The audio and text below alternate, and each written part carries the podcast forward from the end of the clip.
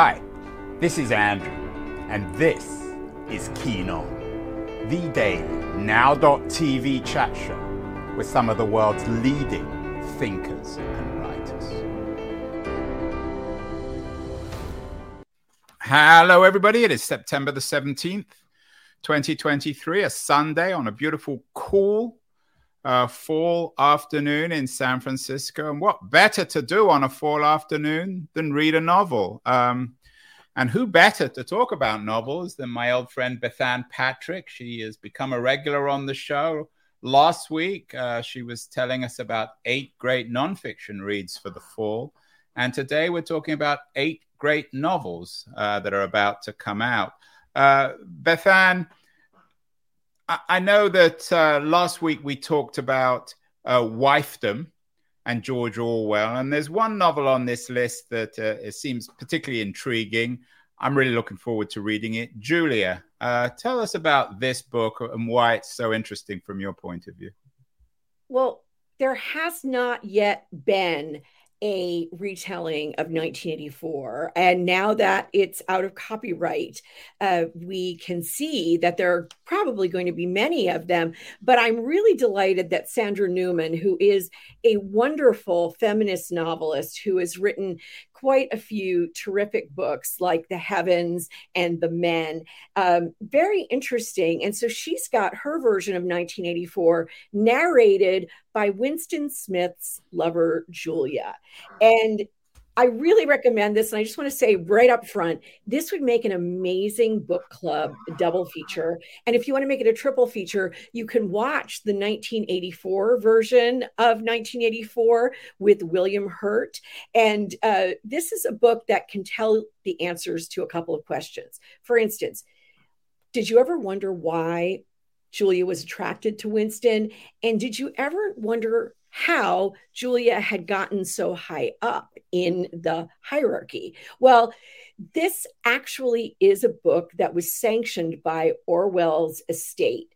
And so it had been looking for an author for a 1984 new version for a while. And so Richard Blair, Orwell's son, uh, actually said, he approved of Newman for this. And so this is something that gets under the skin of the original story and keeps a lot of it. So if you're a huge fan of 1984 by George Orwell, you're going to see all of the things that you loved. That they're not left out, but you're also going to see some new motivation. You're going to understand Julia a little bit better. And one of the things, Andrew, that I love about this book is that it is a book about the demands that we all put on ourselves and the questions we all have to ask ourselves about what we would do if we lived in a dystopian fascistic society. What how would we end up? How long would we be able to get by before we decided we needed to restore our own moral compass uh, you mentioned the Anna, the Anna Funder book, Wifedom. Mm-hmm. I I think it's an excellent book. Uh, I read it a couple of weeks too. ago, and um, it certainly had an impact on the way I think about Orwell, uh, and particularly, of course, in terms of how he treated his wife or didn't treat his wife. Right. Is there anything in Julia on that? Does it affect how most people who like Orwell, and I think the majority of people love Orwell, uh, particularly 1984, does it impact the way we think about the book and Orwell as a man or Winston Smith? Uh, who in many ways is a stand-in, I think. That's right for for Eric Blair, um, George Orwell's real name. I think it does. I think it shows that um, so many men underestimate women's ability not just to withstand really, really tough times, but also men misunderstand women's ability to actually use what men think about them to their advantage. And that's what I think uh, Sandra Newman does really well in this book is to show that Julia wasn't simply, you know, the. I, I think there's something in 1984 where Winston talks about, you know, how you know she's all business up front and party, you know, on the bottom, or kind of that kind of thing. And in this book, you realize that there's a lot more going on in Julia's head than uh, Winston gave her credit for.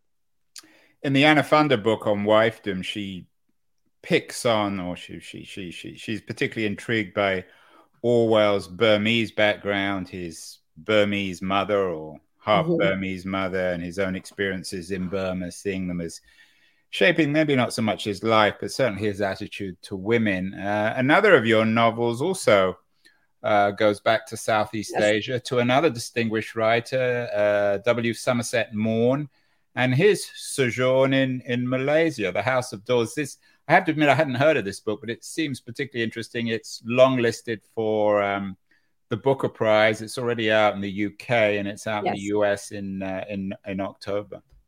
This is just a terrific historical novel. And if I may say, Andrew, many historical novels leave me cold because they focus more on, you know, the dresses, the costumes, the uh, artifacts, and all of that sort of thing. Tan Twan Eng, who is, as you mentioned, long listed with this book for the Booker Prize, goes beneath all of that, but he does it in a very interesting way. So, this is based on Somerset Maugham's 1920s uh, short story, The Letter.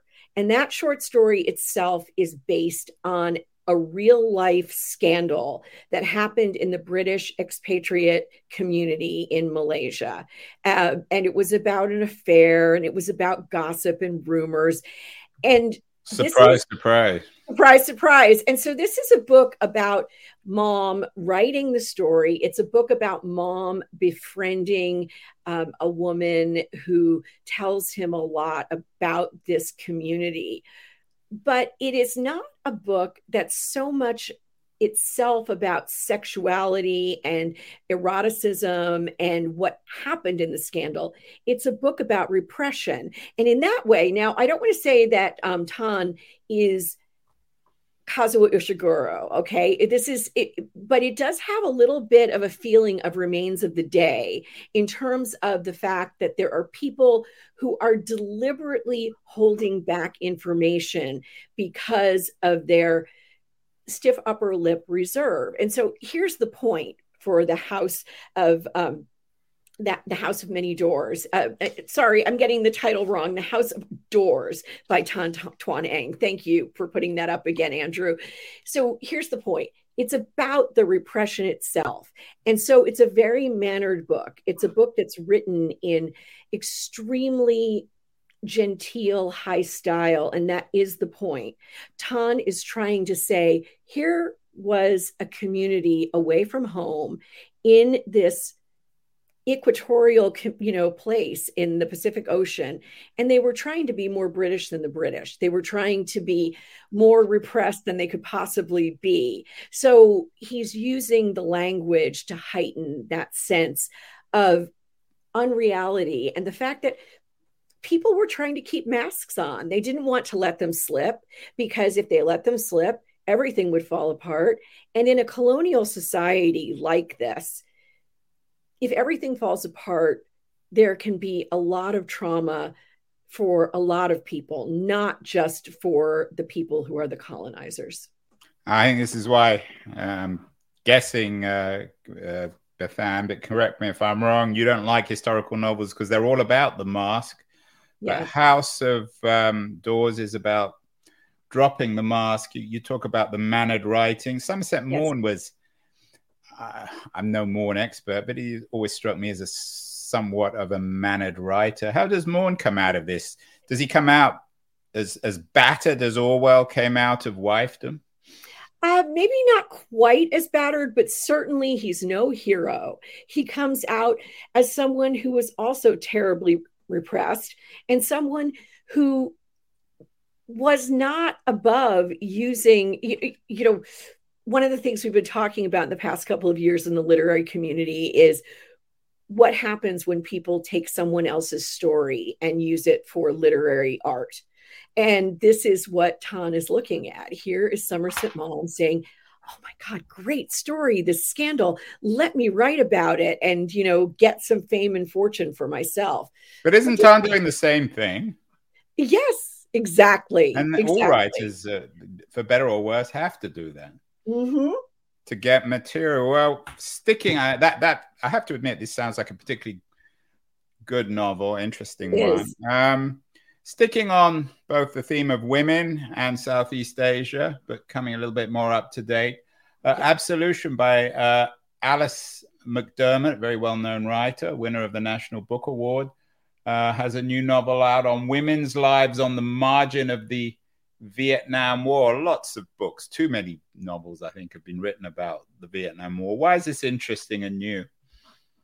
Well, number one, I would say if there's any war that's been too much written about, it is World War II. so I think that the fact, point. Yeah, right. Alice McDermott is moving to Vietnam, and it starts in 1963, very, very early in the Indochine, you know, conflict, and uh, very early in the American involvement. So you start at uh, the Saigon embassy, and you start with a young woman um, who is from a working class background, and she's married a naval officer, and he's there, I believe, as the attache, and at a garden party to welcome new members of the community, the expatriate community, just like in Tan Twan Eng's book, she meets another woman who is very um, upper class American and has a bit of a rebellious streak. And this is quite interesting because they are going to wind up really affecting each other's lives. And one of the things I wonder if readers truly understand about Alice McDermott sometimes, Andrew, is if they see how radical her agenda against Roman Catholicism and its effect on American morals and mores, if you will. So she starts the novel and wants to look at American perfidy in Vietnam on many levels. But the reason she uses this focus of these women and what's happening to them and the older woman has a young girl and it's no coincidence that in the first scene that girl is clutching a Barbie doll. We've been talking about Barbie a lot this summer, of course, in the mm, US. We've done a number of shows on Barbie. That's right. And in this book, there is a character who is at one point referred to as Saigon Barbie. She is a seamstress, an incredibly talented seamstress who is taken under the wing of these women. And the book is really about what it means to be a white savior. Now, there are a lot of layers to this because Alice McDermott is a genius. And I would say that this is one of her finest novels. I am a big Alice McDermott stan, and I don't say that lightly. She is looking at people in the margins and how their lives intersect with those who are in power. But when it's uh, from Alice McDermott on the margins, doesn't necessarily just mean people of color. It means people of lower socioeconomic status. It means people who do not have um, the ability to navigate, you know, a certain level of society. It means LGBTQ people.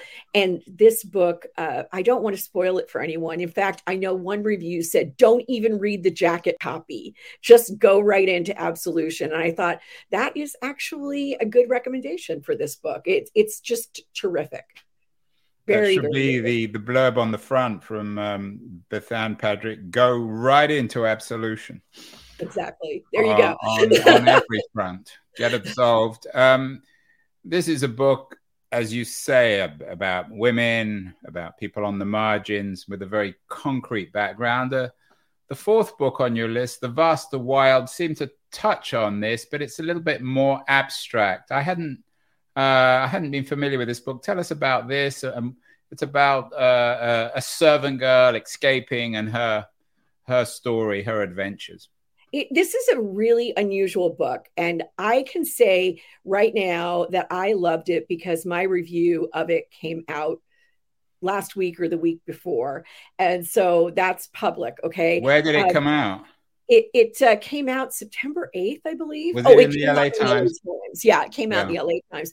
And, uh, you know, when a character's name is Lamentations, you know she's in for a tough ride. So this is a very young woman who is basically a, she's a servant to a minister and his wife in London. And they bring her in from an orphanage when she's very, very small. She's a toddler. And for a while, they call her Zed. So, Lamentations, Zed. I mean, Zed is the name of their dead pet monkey. They don't give her a lot of respect. Okay at a certain point, they decide the, the minister is Protestant that they are going to set off for the New World with a group of people on a ship. And it turns out that they are going along with the people who are colonizing or settling, if you will, Jamestown, Virginia. And m- many of us know that Jamestown was a very terrible settlement because we don't know everything that happened there, but certainly some kind of disease, probably smallpox, hit, and it also caused a lot of famine, and a, uh, the the whole settlement fell apart. So we start out the book with Lamentations having managed to escape. And she's got a few things with her. She's managed to cadge an axe and a knife and a pewter cup for drinking, just a few things, a couple of blankets and it's a survival tale. It's a journey the woods, and I thought really, really beautiful and profound. And my colleague Ron Charles said it was beautiful and profound, and he was waiting to be swept away, but he really disliked it. And he got kind of snarky about it and said, This seems like uh, you know, it's a young woman who's ready to graduate from Reed College with a double major in ecofeminism and native studies. And I want you to mean say the writer rather than the, the person. The, that's right. Uh, well, no, no, he said Lamentations seems like that. Oh, I see. Groff. Uh, and I disagree with that. And I don't normally, I, I'm not going to say that Ron misread the book or anything like that. But I want to point out that as a woman, I read the book as an incredibly exciting journey of someone making her way through the wilderness in all kinds of weather. In basically, she's going a little northwest from Jamestown. And sometimes she does incredible things fashions herself a sail for a little you know craft out of one of her blankets. Sometimes she finds you know a honeycomb and is able to get some sweetness and some energy. Sometimes she starves for days and days and weeks and weeks. Sometimes she's ill or injured. I couldn't put it down. I loved. Well, there you have it, Ron Charles. If you're watching, you're wrong, and Bethanne is right about this book at least. Um, That's right. the the vaster wilds. We'll have to get Ron on to give his opinion. We can take a short break now. We're four books in, four novels in. We've got four more. We're just going to remind everyone that our very generous sponsor, Liberties, a quarterly journal of culture and politics, is a very good complement to all books many of America's and the world's most distinguished writers are featured in Liberties. We're going to have a short uh, ad for Liberties, and then we'll be back with Bethanne Patrick to talk about her other four novels that she is very excited about for the fall season. Beyond the news, the noise, there is nuance, insight. Liberties is not just a journal of ideas, it's a meteor of intelligent substance. It's the place to be for engaged citizens. Politics, opinion, substance. Liberties is a triumph for freedom of thought, a quarterly of urgency, of cultural exploration, of intellectual delight, of immaculate prose. It's invaluable. Subscribe now or find Liberties at your favorite bookseller. We are back with my friend uh, Bethanne Patrick, the book critic of the Los Angeles Times, to talk about eight novels that she's particularly excited about. She's put her cards on the table in some way. She says she's not a big fan of historical novels, but there are a number of books uh, in this list, uh, Bethanne, which, if not historical, are contemporary history. Uh, Devil cool. Makes Three by Ben Fountain about Haiti in 1991. An interesting book, certainly an interesting period. Uh, uh, Fountain wrote Billy Lynn's Long Halftime Walk. Uh, what is this book about? Uh, first of all, I'm going to come right out and say it. This is the great thriller of the fall. If you love thrillers, yes, it's historical, but it is not simply, you know, uh, it's not just literary fiction or historical fiction. It really is a thriller about what happened right after Aristide was deposed in 1991. Our man in Haiti. Our man in Haiti. That's right. And uh, so you've got a whole bunch of different Americans. So one guy who runs a scuba business, a scuba, you know, expedition business. So things are really bad for him in this the wake of this coup and he and his haitian partner uh, are trying to figure out how to make money. So they turn to this um, shipwrecked um, galleon that might have some gold in it that a rich guy you know tells them about. Meanwhile his partner alex is her name has an undercover cia agent girlfriend and she's helping to smuggle arms into the country. So um, there are all these people who have different kinds of involvements with the United States and with Haiti, and they wind up, you know, in a drug plot and they're arrested as terrorists and thrown into jail and all kinds of stuff is happening. But uh, ben fountain is the kind of writer and you know if you read billy lynn's halftime walk he's able to keep a lot of balls in the air at the same time. One of the things i loved about billy lynn is that this is taking a place it, it's taking place during that long halftime walk. And there's so many ideas and problems that are coming up in this short length of time. It's an entire novel. Same thing here. You know there's not a whole lot of time being taken up. It is a thriller. It is fast paced in time as well as in action. But he is trying to look at the good that can be done and the incredible bad that can be done when any government gets involved with another government, and especially with poor, beleaguered Haiti. And when I say poor, I'm not talking about the poverty and underserved um, populations. I'm talking about just the fact that as uh, that it has had so many governments and so many different systems over the years. Uh, I think this is an amazing read, and I think it's a read that will open people's eyes to how meddlesome um, the US uh, military and government can be if your eyes weren't open to it already by Alice McDermott. So, this is a book, a, a novel about the public space, about yes. Haiti in 1991, politics, American involvement. Uh, another book focuses not so much on the public, but the private, which is a more familiar, I guess, uh, traditional uh, area for for literature. Family Meal by Bryan Washington. Is, is that a fair summary? Uh, family meals are, of course, private affairs. Well, yes and no, Andrew, because of course it is called Family Meal, and Bryan Washington is talking about families, but his families are redefined families. He is um, talking about the kinds of families that especially gay men. This happens to be mostly about gay men. It's not because Bryan Washington is excluding anyone else in the LGBTQ community. It's because this is what he's writing about and this is what he knows. And so he is back in Houston. He's got um, a character who was in his book Memorial. Um, the character's lover has died. And so he's come back to Houston and it's gay enclave that he lives in, which is a lot of Black and Latine men. Um, and so they're talking about family, the families you choose, but they're also talking about the families they come from. So, for example, one of the lines that I found really character says, my family talks between acceptance, allowance, and understanding. Also, just being. Sometimes they overlap and usually they don't. So, Washington writes a lot about how we find the spaces where we can truly be ourselves.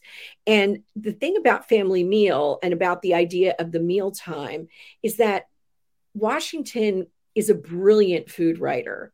He could be, and he has, he's written about food for some incredible publications. And he also actually, I've interviewed him for the LA Times. He also actually does have big family meals for his friends and lovers and their contemporaries. And he wants to talk to us all about what it means to gather around a table with the people we love the most and that we've chosen to have in our lives and what that means and how that changes um, our, our feelings of safety and security. So we have one contemporary novel about Haiti in 1991, another about um, Los Angeles, Houston, and indeed Osaka, another town uh, in, in in Washington's yes. new novel Family Meal. Um, and the third contemporary novel is Day, a novel by Michael Cunningham, of course, who is a very distinguished writer. This yes. is about 19, 2019, 2020, 2021, right up to date. Is this uh, a novel focusing on, on the public or the private sphere, uh, Bethanne? Well, it's mostly on the private sphere. So, Day is a telling title because it's the same day um, for three years in a row um, April 5th, 2019. April 5th, 2020, and April 5th, 2021. And you're watching a family in Brooklyn and how the pandemic changes their lives. So, one of the things that I, I saw written about this was that um, Cunningham is writing about the pandemic, quote unquote, when most fiction writers seem to be ignoring the subject. And I thought, is that true? Or is that, is it that most fiction writers need more time to grapple with it? I think Michael Cunningham, who is really an incredible stylist, but also a very deep and wise thinker, he's 70 years old. He is someone who has put a lot of time um, into this world, but also into his work. And I think that he is able to write this now because he has himself grappled with what the pandemic means. Some other authors may need longer, but I love the fact that one character named Robbie, who is the brother of the female protagonist of the of the novel, is making money and getting himself um, a, a, new life with an Instagram um, account and his name is Wolf. His alter ego was named Wolf, which is Cunningham's way of paying homage to Virginia Woolf, who he wrote in the style of or in homage again to in the hours his great great pulitzer prize winning book his novel that was made into a movie with nicole kidman um, so i think that this is a contemporary novel that has considered the pandemic in a very, very good way. It's powerful. It's about how a time of loss also strengthens bonds of love, but that those bonds can change. They don't always look the same at the end as they did in the beginning. Yeah, it's interesting that you say that Cunningham's 70. I mean, you could live another 30 years, of course.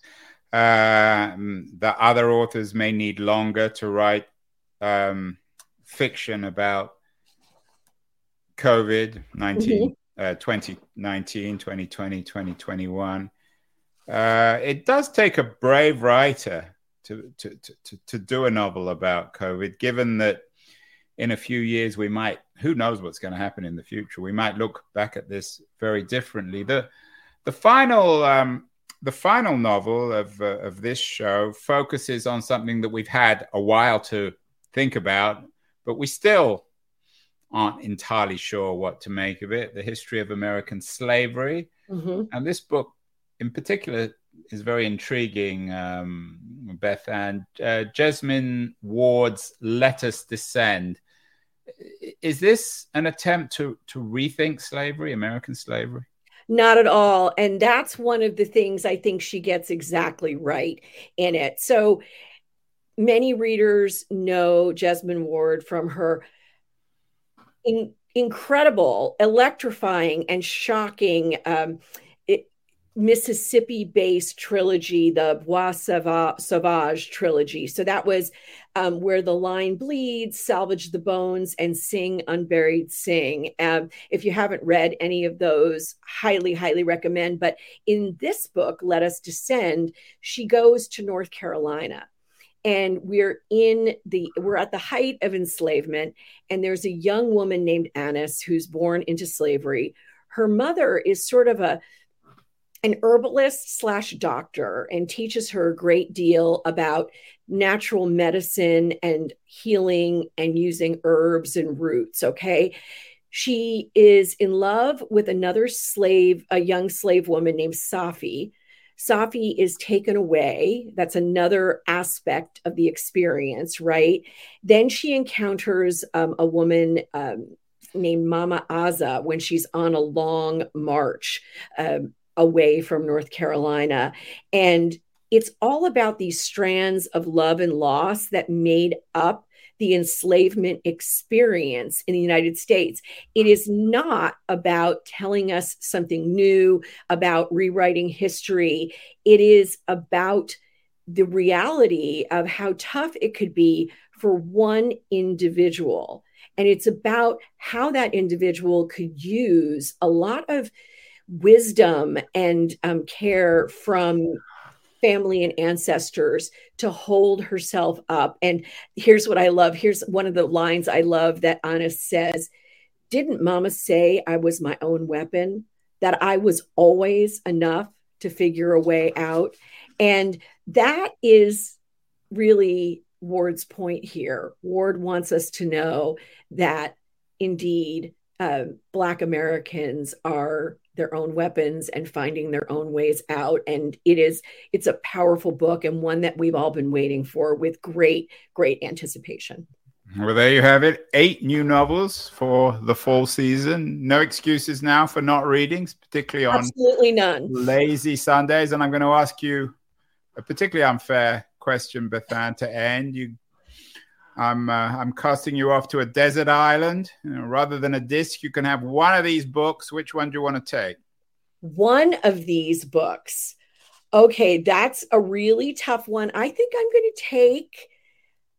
Oh, I'm going to take Day by Michael Cunningham.